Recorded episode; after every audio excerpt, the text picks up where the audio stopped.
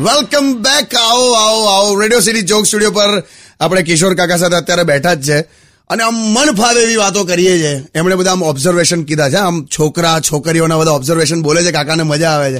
કાકા એવું આમ કંઈક બીજે મજા આવી જાય એવું કંઈક કોને? તને બહુ મજા આવી ગઈ લાગે છે. મને તો આવે જ છે કાકા. આજે એવા તો બધા બહુ છે તને કહું.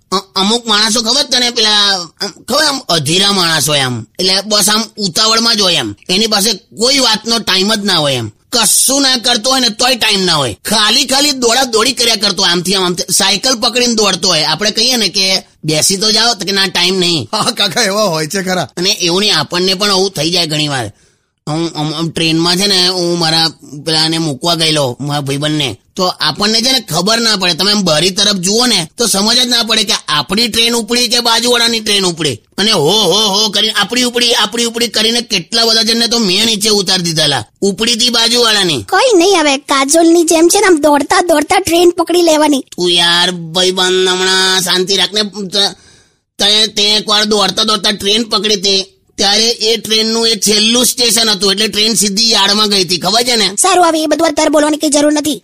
Play some songs મૂરખ.